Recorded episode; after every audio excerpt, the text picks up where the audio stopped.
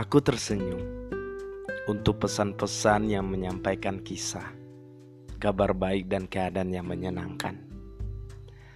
Tapi hatiku hampa untuk pesan-pesan pilu dan menyakitkan.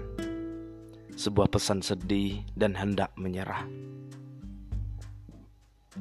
Mudah-mudahan dengan platform ini kita bisa bersama-sama untuk mencari solusi yang terbaik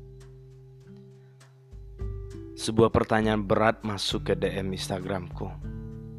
Pertanyaan itu hampir membuatku tidak bisa berkata apa-apa. Ya, rasanya aku belum pantas untuk menjawabnya. Atau aku bukan orang yang tepat untuk membahas masalah ini. Saya kira saya tidak punya ilmu dan pengalaman tentang hal ini. Karena ini adalah konten saya, mau tak mau aku harus bisa menjawabnya. Kamu telah kecewa oleh dunia ini. Masa aku akan mengecewakanmu juga?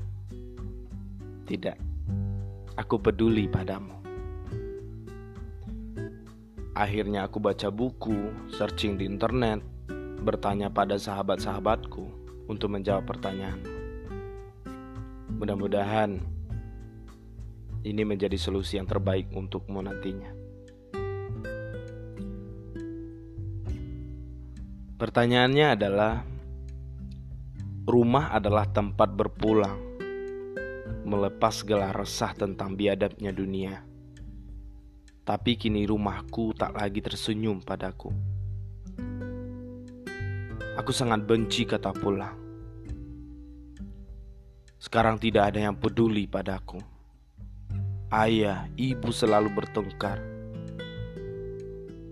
Bahkan sudah mengurus surat cerai. Aku sunyi.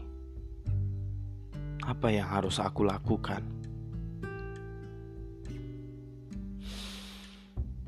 Ku katakan, aku sangat peduli sama kamu. Izinkan aku mengucapkan sesuatu Memang rumah adalah tempat berpulang. Rumah adalah surga kecil. Rumah adalah pintu gerbang segala cinta. Tapi saat ini garis takdir sedang menguji surga kecilmu. Menutup gerbang-gerbang cinta datang ke rumahmu. Semua masalah berdatangan dan itu membuatmu depresi. Pertanyaanmu, apa yang harus aku lakukan? Pulanglah, pulanglah ke rumah, temui kedua orang tuamu, satukan mereka, peluk mereka berdua serat-eratnya, dan katakanlah pada mereka, "Ayah, ibu, aku tak mau kalian berpisah."